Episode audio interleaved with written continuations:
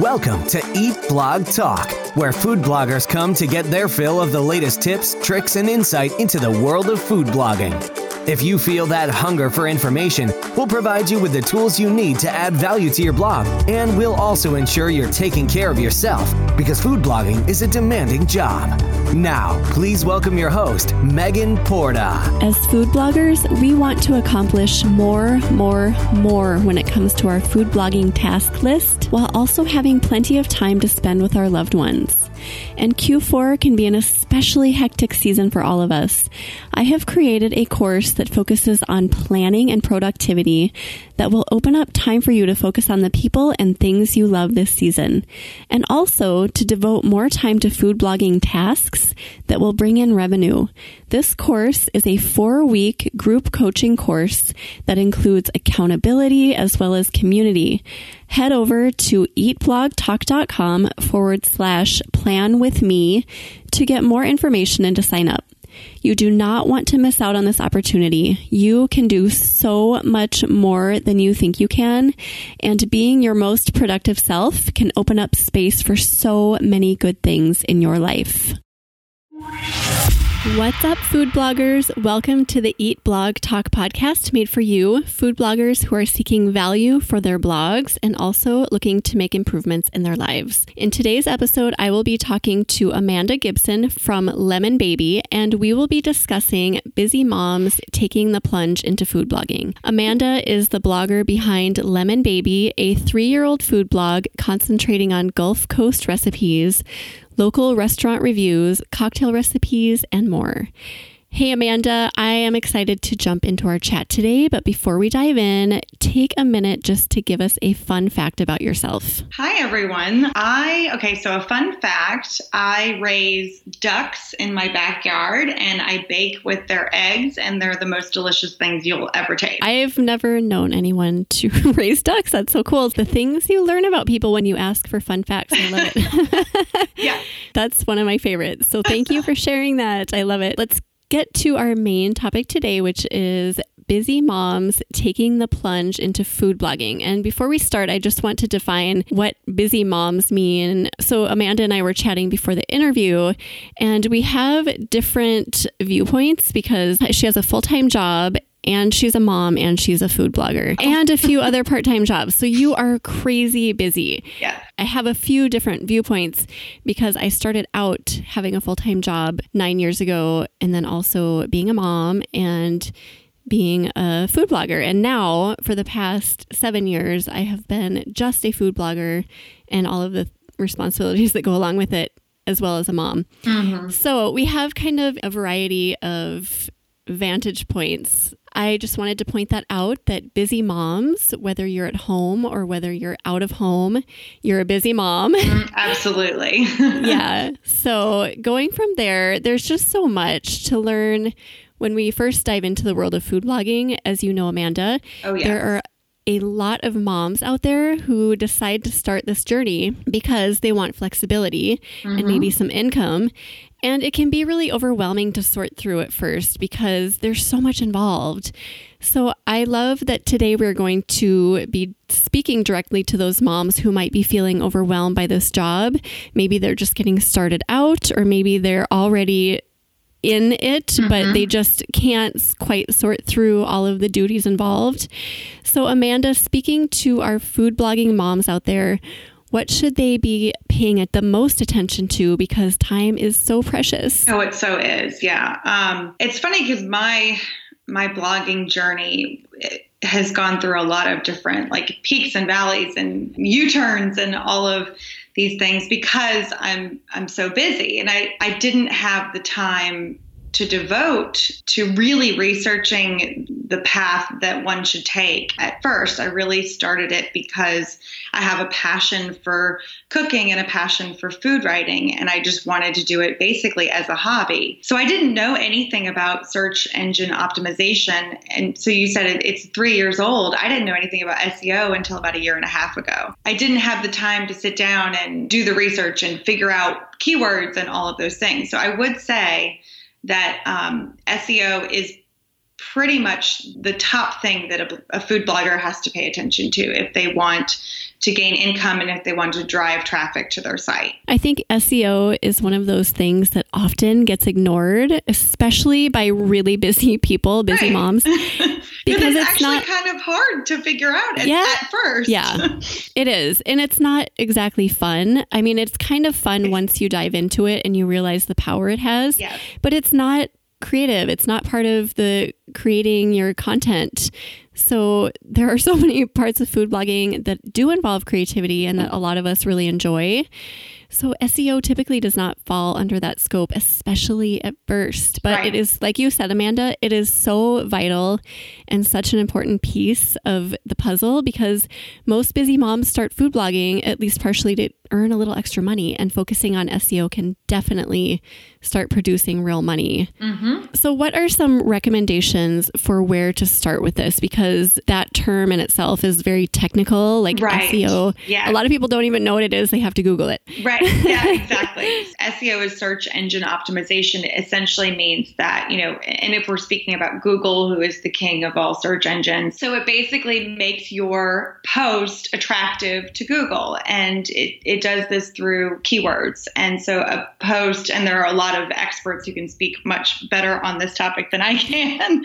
as, as I said, I'm pretty new to a year and a half to this like SEO, like, oh, that's a light bulb that just went off. I actually know how to do this and I can make my post more attractive to search engines. You basically assign a keyword, a, a phrase, a key phrase to your post, and then it makes it so that if somebody is searching on Google, your post will be one of the ones that come up. And obviously, your goal is to get to that zero or top or one position in that search result page. So, where do you recommend starting with this? I think Google Console, because yeah. it's free and there's a lot of information packed in there, is a good place to start. I do, yeah. I use the Yoast plugin, the SEO Yoast plugin on WordPress.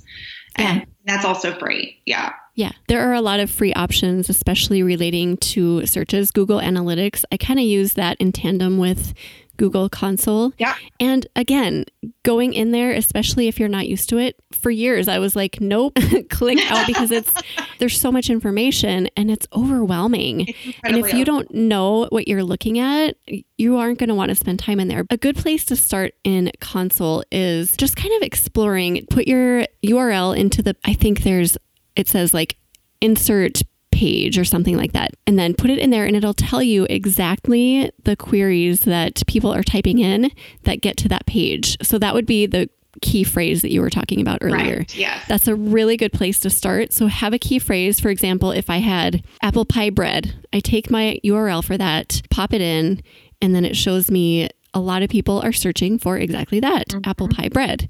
So that would be my phrase that I would kind of use to generate the information and the content that needs to go into my blog post. Right. And sometimes there are other, there are keyword um, research tools that will show you which keywords you have no hope of ranking for such as like you said apple pie bread so what if you had this like amazing apple pie recipe and you were like okay so my keyword's going to be apple pie that would probably not be a wise decision because it is so saturated. The internet is going to have millions of apple pie recipes. And so you want to maybe make it a little bit more specific, like apple pie with crumble topping or apple pie bread, like you said. Like those are much more specific keywords that can get more targeted traffic to your site. Yeah, that's a really great point, too. And do you have suggestions for figuring out what terms to stay away from. I mean, some of that is kind of like no brainer. Yeah, apple pie, there's going to be a million recipes out there, chocolate cupcakes or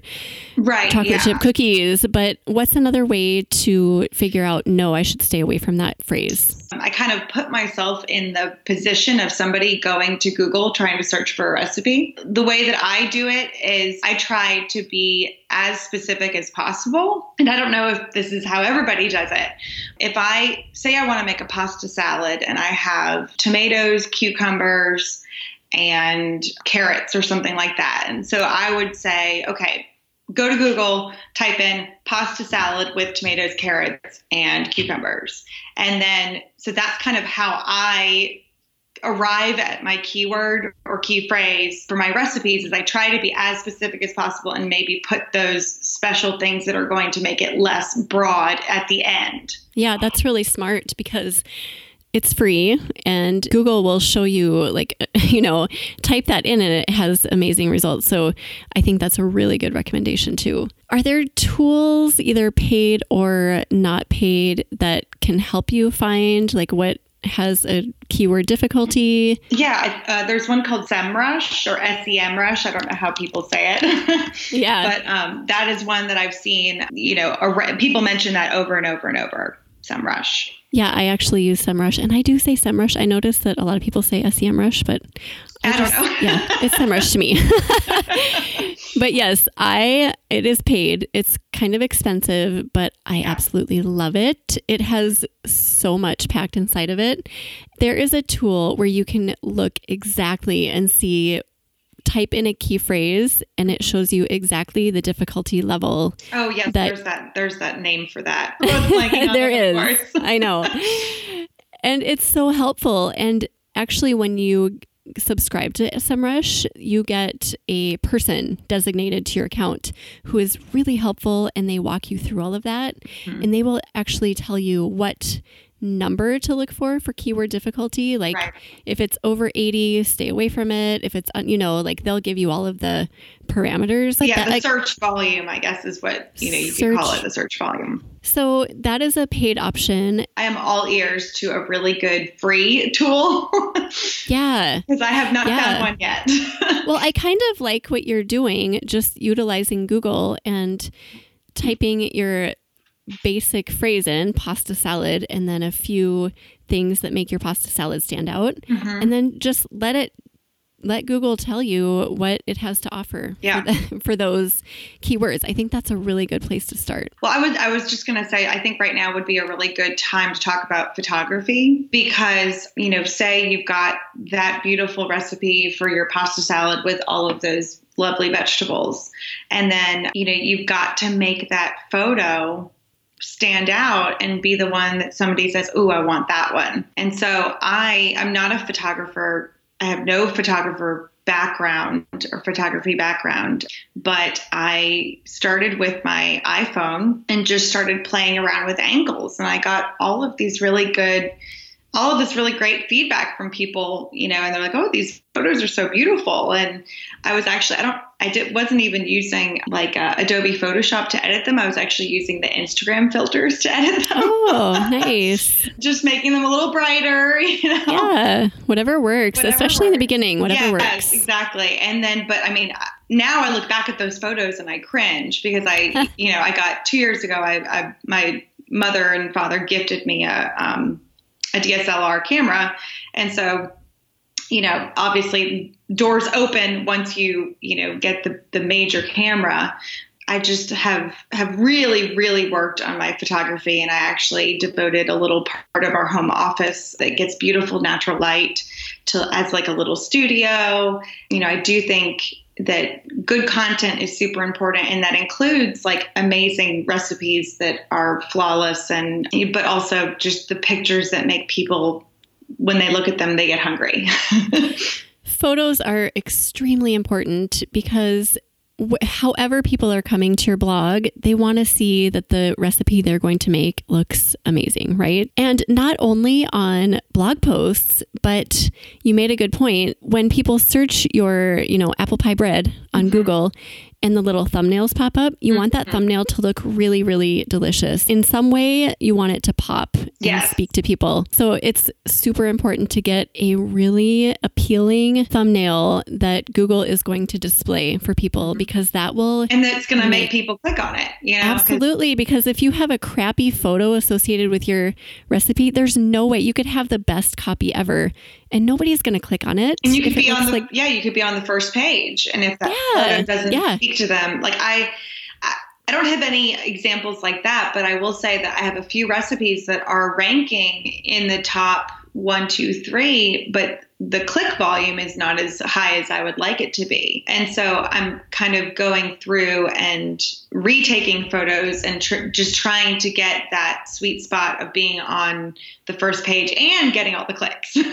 That's a really good point and something I haven't put a ton of thought into. But as I go through and you know, kind of comb through the SEO on certain pages on my website to get it ranking higher.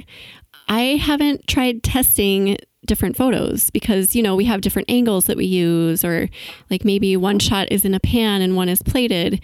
But mm-hmm. that's a really good idea to test with photo thumbnails to see if that makes a difference in click through i love that. I mean i think it would uh, just require maybe taking just maybe five or six or you know 20 extra photos yeah. during, during your shoot and just kind of you know maybe even switching up the composition a little bit and you know the tablecloth or yeah I, mean, I think it would it would just be uh, kind of like an A B test of uh, yeah.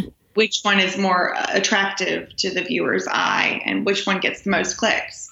For me, if I am a user wanting a recipe, the ones I click on tend to be the most colorful ones, mm-hmm. which is why I personally try to use a lot of color in my photos. Sure. I just really like the vibrant, like if something is drab looking and monotone, mm-hmm. just like I'm not inclined to click on it. So yeah, the I think A/B we all kind of with, have our things. You know, we all yeah. have our things that that um, attract our eye to like a lot.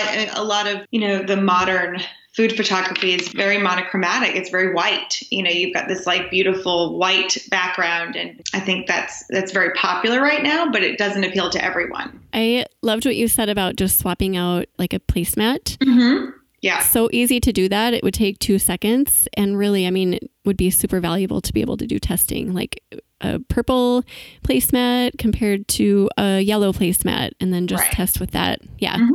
Sure. A really easy way to see what people are liking and what is making them click. Mm-hmm. And then you could carry that over into other posts too. If you know that they love red, then maybe that would apply to other posts as well. So, aside from photography, because quality content is key these days, as is SEO, what other things can define quality content? See, I, well, I mean, your recipe has to be well written. I think, and make sense. And, you know, sometimes I know that I've had recipes where I had a typo and I was mortified to find the typo like three days after I published oh, the post. I know. I know. I mean, I, I know it happens to everybody, but it's just one of those things where you don't want to, as far as quality content, like the quality of your recipe and the ease in which somebody can replicate it is really important people are basically putting their trust in you following your recipe. And so you need to test your recipes. You need to make sure that every quantity is the correct one. I tend to do a lot of like recipe notes in the body of my post because I like to tell people how they can vary the recipe. Like, it say, you know, I have a lot of friends who hate cucumbers and they're like one of my favorite foods. So sometimes if I have a recipe that includes cucumbers, I will make a note in above and say like you can always substitute, you know, blah blah blah for cucumbers, you know, just yeah. just to kind of let them know that they can feel free to tailor it to their taste because I I've noticed talking to a lot of people, they seem so they they view a recipe as very rigid and very set in stone. It's set in stone. Yes. Yeah. And, and I try to kind of let people know that it's yes you should follow the recipe in the sense that you know it's it's a great recipe but if you want to put your spin on it feel free yeah, that's a really good point. And I think it's valuable as a user when I'm looking at a recipe, all of those notes available because right. sometimes I'm not familiar with uh, whatever kind of recipe or cooking process is involved. So it's really good to know that. So I think overstating or more is okay. Yeah. It's, you're never going to have too much. So include those notes. Right. And let people know exactly what you're thinking as you're writing it. You could write the notes down as you're making it, jot mm-hmm. some things down. But yeah, include as much as you can. I think people really appreciate that. Yeah, my notes section of my iPhone has all of those things. oh, yeah. Yeah. I utilize notes on my phone so much yeah, for so many things. Too. And that is a really good. Because sometimes you don't have, you know, a notebook, or I, am not a, a notebook and paper kind of person or notebook and pen kind of person. I like to just have something at my fingertips that I can quickly even yes. sometimes I'll talk to text the yeah. the recipe note or say like if you wanted to do substitute blank you can do that you know and i'll just talk to my phone and it'll record it and then i'll put it into the blog post later it really couldn't be easier i mean there are a million ways these days to record mm-hmm. things i mean you can like if you have alexa just tell her remind me blah blah blah and then i use her all the time so okay so what amanda are some things that set food bloggers apart from one another. Once a busy food blogging mom has her bases covered, what things will make her stand out above the rest? Something that I often talk about is finding your own voice, like finding something that only you can focus on or only you can talk about. Like I like I mentioned I'm a writer and so I pride myself on my words and the way that I can describe a recipe or describe a dish or tell a story around a recipe that no one else can. And I think that's something that's really essential is to figure out what you can offer and really capitalize on that. Yeah, I I love the idea of finding a unique writing voice because that is such a huge part of what makes each of us unique. And it makes people fall in love with us, really. I mean, it, it's what gives us an audience is, you know, finding that individual unique voice of each of ours. But how do you recommend doing that in a time when SEO is so prevalent and we need to be somewhat robotic about the things we write about. How do you mm-hmm. recommend doing that on top of that? That's a really good question because that is something that I do struggle with because I, I want to write all the words. and I also want to rank high in Google. It's important to make the words, the, the copy of the post relevant to your keywords, relevant to the, the post title, but also, and this is my own personal point of view, it needs to be engaging and it needs to show personality. And while I don't necessarily, I don't recommend launching into a total non sequitur about how you were taking a walk, you know, through the fall leaves and, you know, and then like 500 words later it'd be like oh and then i decided to make a pumpkin pie you know you need to launch into the recipe first or not the recipe but launch into copy relevant to the recipe. So, you know, in the first paragraph, you should have your keyword and you should talk about what it is that maybe inspired you to make pumpkin pie. I don't know. I, I, like to have fun in my copy. I like to make jokes a little bit, and that is something that I've been told that sets me apart. That I that people they tell me that people come up to me on at a restaurant or something and they say, "Are you Lemon Baby?" More engaged local audience, I would say, than a lot of um, food bloggers because I do focus on local events and local mm. cuisine. And so I do have people sometimes coming up to me and saying, "Are you Lemon Baby or are you Amanda?" And, and I'll say yes, and like you, you, and then we'll talk and have a conversation. And they'll say, "You sound just like you write." oh, so you're authentic. That's right. a good compliment. I, it is. It's a very good a compliment, especially writing is so important to me. As far as the other bloggers that I follow and the bloggers that I that I've seen become very popular, they all have authenticity and they all if you met them they would probably speak to you and act just like they write and i do think that is important. And i think it does take a while to find that. Do you agree? Because i feel like the first year of blogging i was like who am i as a blogger and writer? It's just so hard to separate your human self and the way that you talk into writing. I mm-hmm. think especially if you don't do it day in and day out what are some ways for a blogger who maybe doesn't know what their voice is to figure it out? Ooh, that's a really good question. I think asking your friends, I think asking people around you, you know, what are some things that I've said to you that you remember? Or I think sometimes voice can come from other people, like other people giving you feedback can help you find your voice. Really great point because uh, other people have insight into us that maybe we yeah. we don't think about. Or like ask your best friend like what is something that I've said to you that you always remember? You know, and Yeah.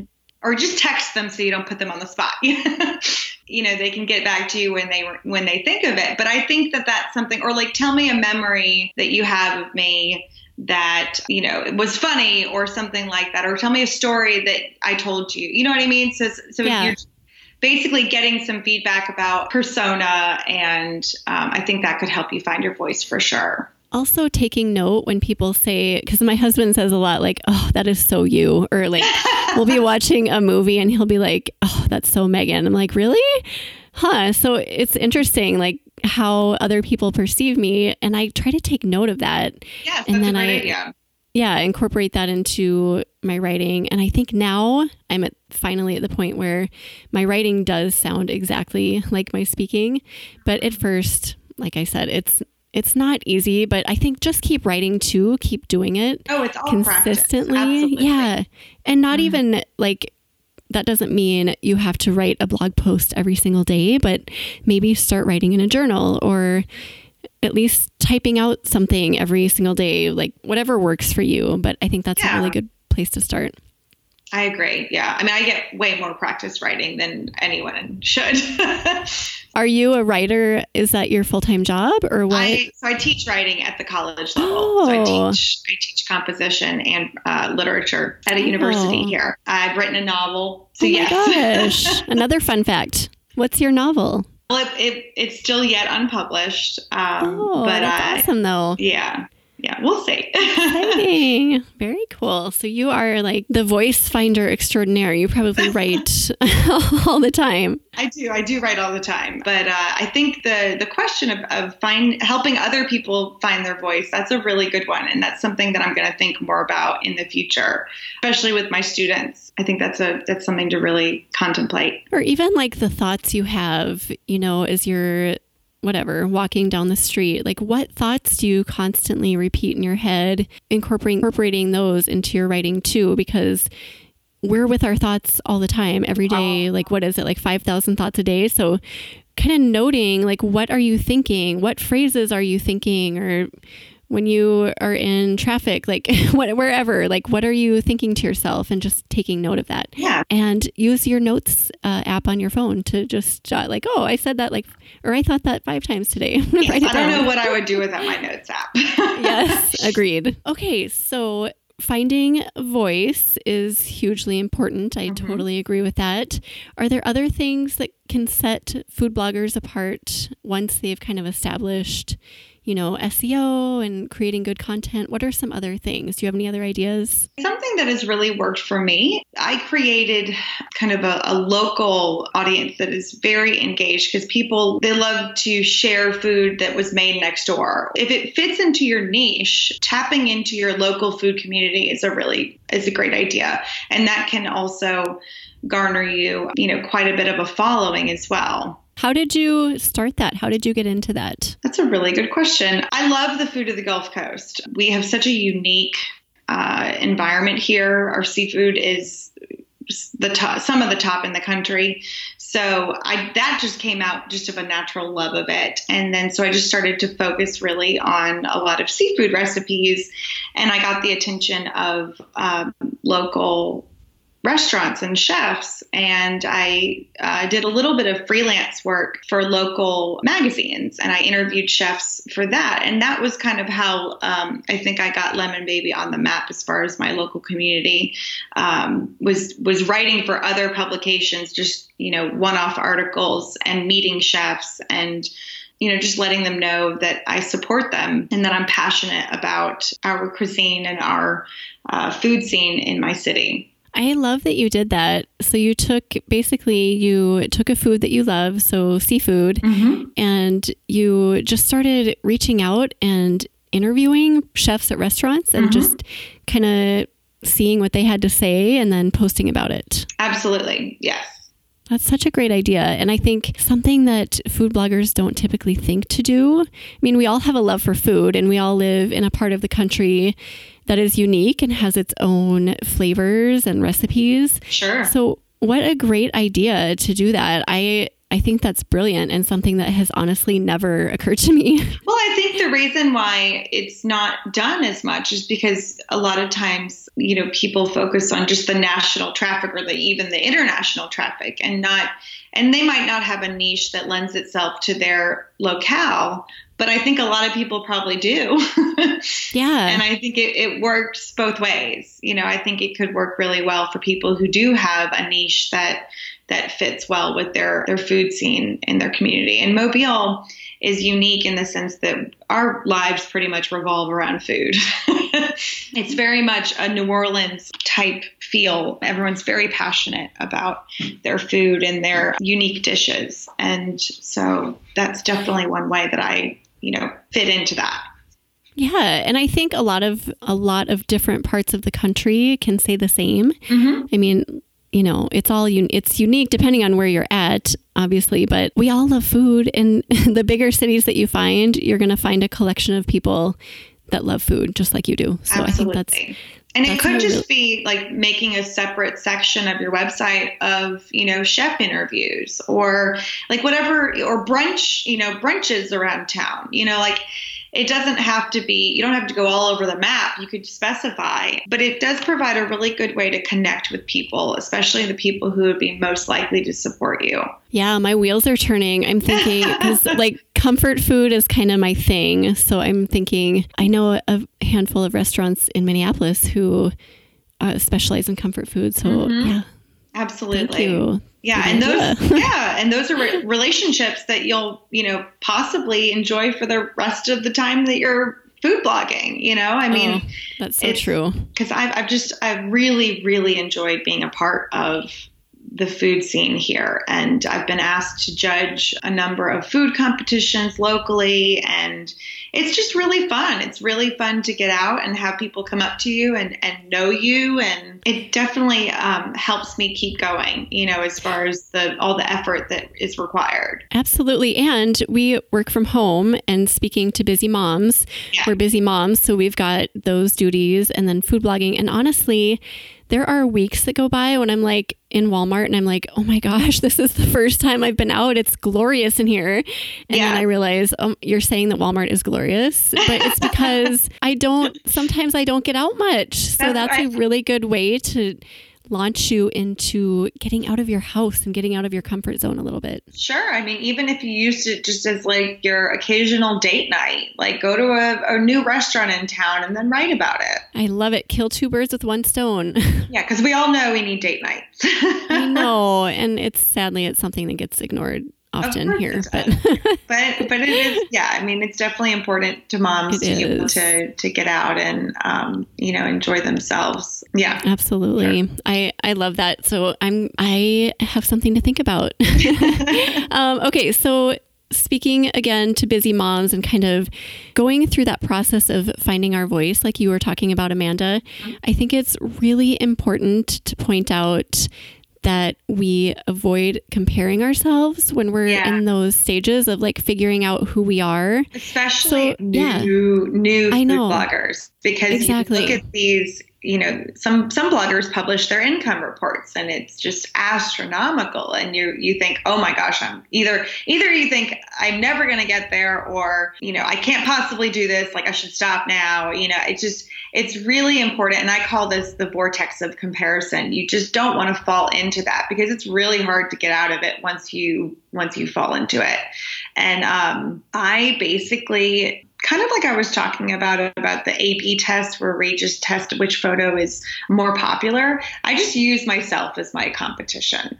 Like I use that photo that I took six months ago. Like I'm gonna make that better. mm, I love it. You know, I'm gonna I'm gonna compete against myself because I I have utter I have 100% control over that. I don't have control over you know how much money someone makes, and it's ridiculous for for me to even you know get bogged down in that i think it's mm-hmm. just it's essential just to try to have your next photo be better than the photo yesterday and i think you can't lose if you do that it really is counterproductive to compare yourself to anyone else. I mean, I've talked about this extensively in other interviews, but there's there's no point and it's so counterproductive. It's just going to drag you down. It's, yeah, it's, going to make damaging. you feel like garbage. It is. It can be very damaging. So, the income reports that you mentioned, I think it is kind of a thing when you get to a certain level. I see that they're helpful in certain ways because you can see how bloggers are making the money and you can kind of mimic that. But in a way, it's like, I don't want to see how much money you're making. Didn't Mama because, tell us not to brag. yeah, I mean it's it's kind of depressing for the rest of us. So just don't read uh, it. I mean, if you're a new blogger, just if you see one on your Google search, just don't click on it. There it is. Stay away from income reports. Stay away, please. yeah. I mean, maybe once you're established, and maybe you know you want to get that competitive edge, and that person is doing something that you didn't think about, then that's fine. But just just stay away for yeah for a couple, for a couple years. Yes, agreed. so, for busy moms, as you know, time is limited to begin with. Add food blogging yeah. to the equation, and suddenly time becomes very limited. So, I think it's super important to keep in mind that we should stay away from the things that are not going to be productive for us, mm-hmm. and we need to focus on those things that are productive and worthwhile and helping us move toward our goals. So, yeah Amanda, do you have any tips for helping busy moms know what to pay attention to and what to stay away from? I know we've talked about like obviously pay attention to SEO right. and creating yeah. quality content and stay away like from non-negotiable. yeah, right. These are the non-negotiables and obviously stay away from comparing. Um, what else do you have on top of all of that to have at the forefront of our minds? So if I could do it over again, I would focus less on my social media presence on Facebook and Instagram, mm-hmm. and I would focus more on Pinterest. Yeah, because that is more traffic driven and if it's traffic driven then it's revenue producing so. Yeah that, yeah, yeah, exactly. Like i mean i wish i had kind of you know gotten the the wallop over the head like two years ago. Yeah. I really do think that people sometimes focus on you know oh i want i want a beautiful instagram feed. And that's instagram feeds unless you're selling something specifically um, if you're just posting recipes and posting beautiful photos of your food i don't know if that's necessarily going to drive as much traffic to your website as you'd like. And so and, and facebook and instagram can be extremely time consuming to build a mm. following on. They for sure can and things are always changing too. So yes, once you feel like you have a handle on it, then it changes and you have to start all over. Right, exactly. That's something that I have been kind of battling with on Instagram. Is is the Instagram is the newer, I guess, the newer algorithm, and I, I wish I had spent a lot more time on on my Pinterest strategy for sure. Yeah, that's great advice. Pinterest can Pinterest can be extremely helpful in getting that traffic, especially if you are killing it with creating like amazing photography and images that just mm-hmm. appeal to people. It has been a massive traffic driver for my site. For a long time, it was like by far the most traffic, you know, like way yeah, above what Facebook or Google had was able to provide me. So I think Pinterest is really important to focus on. Totally agree with you. Instagram is fun and Instagram serves its purpose. I'm still trying to figure out what Facebook's purpose is, but but as far as Instagram goes, there are there are ways to keep in the loop and to keep current with it without killing yourself. You mm-hmm. don't have to spend hours a day. I literally spend like a few minutes every day on Instagram. And I feel like I'm, you know, I'm getting one post up. It's seasonal, it's relevant, getting mm-hmm. a few stories up. And it doesn't take me very long at all. Like, d- you can overthink your Instagram strategy. And I think it's great advice to not do that. I agree. I totally yeah. agree. And it is, I mean, there are parts of it that are extremely fun and can suck you in. It's sure. easy to get sucked into other people's stories. But you know, you can always designate a time every day when you watch stories and maybe set a timer or something. Just not allowing yourself to get to that point of like, I've been doing this for 30 minutes and I was supposed to be doing something else. Right. So just planning. Or three ahead. hours. yeah, or three hours. Good point. yeah, social yeah. media, just limit limit that time or you know, say like you said, set aside like, you know, 15 minutes a day or something. And that way or set an alarm, you know. I mean, alarms yes. are they're really good at like jolting you out of your you know, Instagram feed Yeah. coma. Another way that I utilize Alexa, I tell her, yes. remind me in 30 minutes to get off my phone or whatever I need to do. Yes, I need I need Yeah. to start doing that. yes. so, one way that I um, try to keep myself focused on the things that are productive and worthwhile, first of all, staying informed on what I need to be focused on. So, like we've talked about, SEO, content, etc.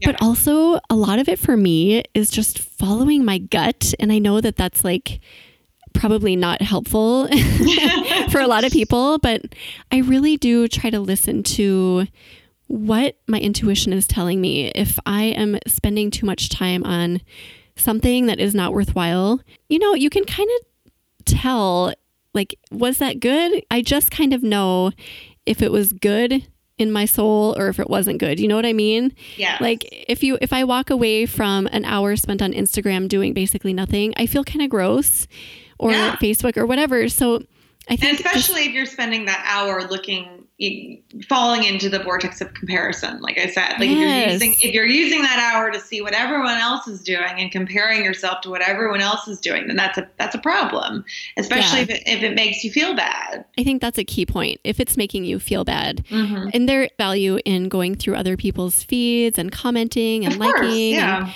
but, you know, again, to a certain extent. And if it if it's filling you up and you're like, "Oh my gosh, that's an amazing recipe that if it's inspiring you then that's great Yeah.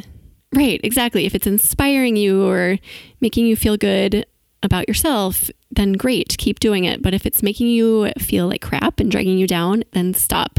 So just listen to that inner voice that mm-hmm. talks to you and tells you to focus on something or not focus on something. I think that's really important too. i totally agree Yes.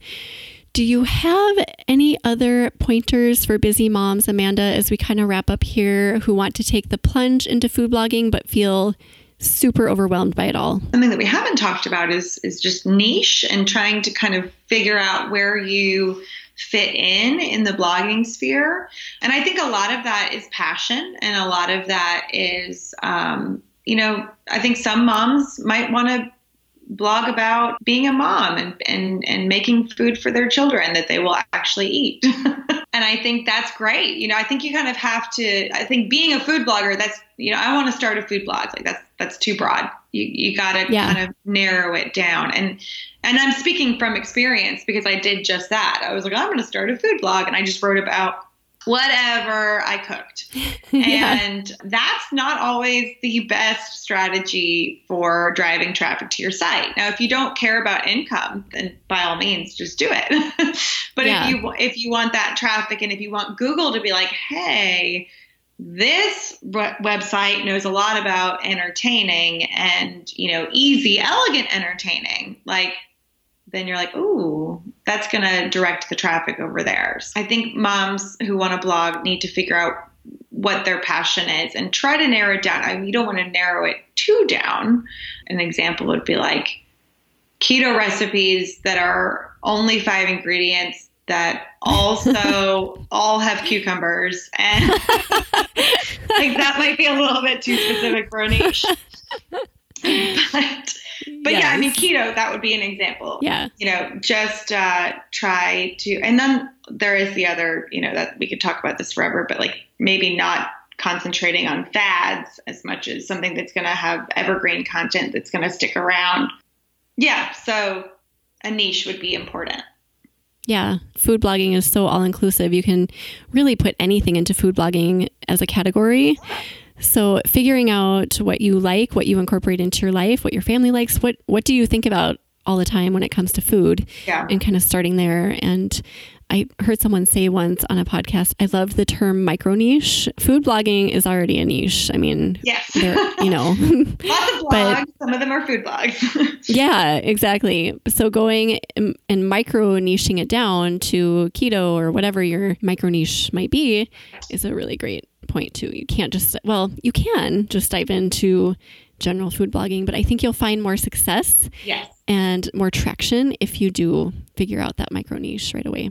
Absolutely. Oh, Amanda, this was amazing and fun chatting with you today. I have many great ideas that I am taking away. So I really appreciate you taking the time out of your day to chat with me. So thank you. Thank you. Thank you so much for having me. I really enjoyed it. Yeah, it was super fun. So before you go, share with us a favorite quote or words of inspiration for our fellow food bloggers. Sure. I think I'm going to just like harken back to what we were talking about before. Just don't fall into the vortex of comparison because, you know, and and if you missed that it was basically comparing yourself to others comparing your your income from your blog to that of others because if you really think of it as like a whirlpool whirlpools are really hard to get out of once you've gotten towards the bottom. And it's just concentrate on what makes you unique and um, what is going to set you apart and just do things that make you feel good about yourself. That's such a great visual, the whirlpool, because if you get to the bottom of that, like Amanda said, you can't get out. Just don't go there. Right. Stay away from the whirlpool. yes. So, Amanda has a list of favorite resources relating to today's topic, and those can be found on her show notes page at eatblogtalk.com forward slash Amanda G.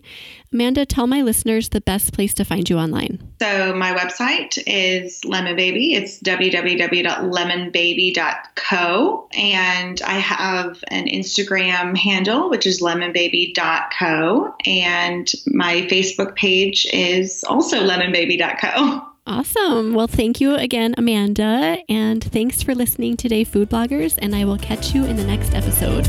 We're glad you could join us on this episode of Eat Blog Talk. For more resources based on today's discussion, as well as show notes and an opportunity to be on a future episode of the show, be sure to head to eatblogtalk.com. If you feel that hunger for information, we'll be here to feed you on Eat Blog Talk.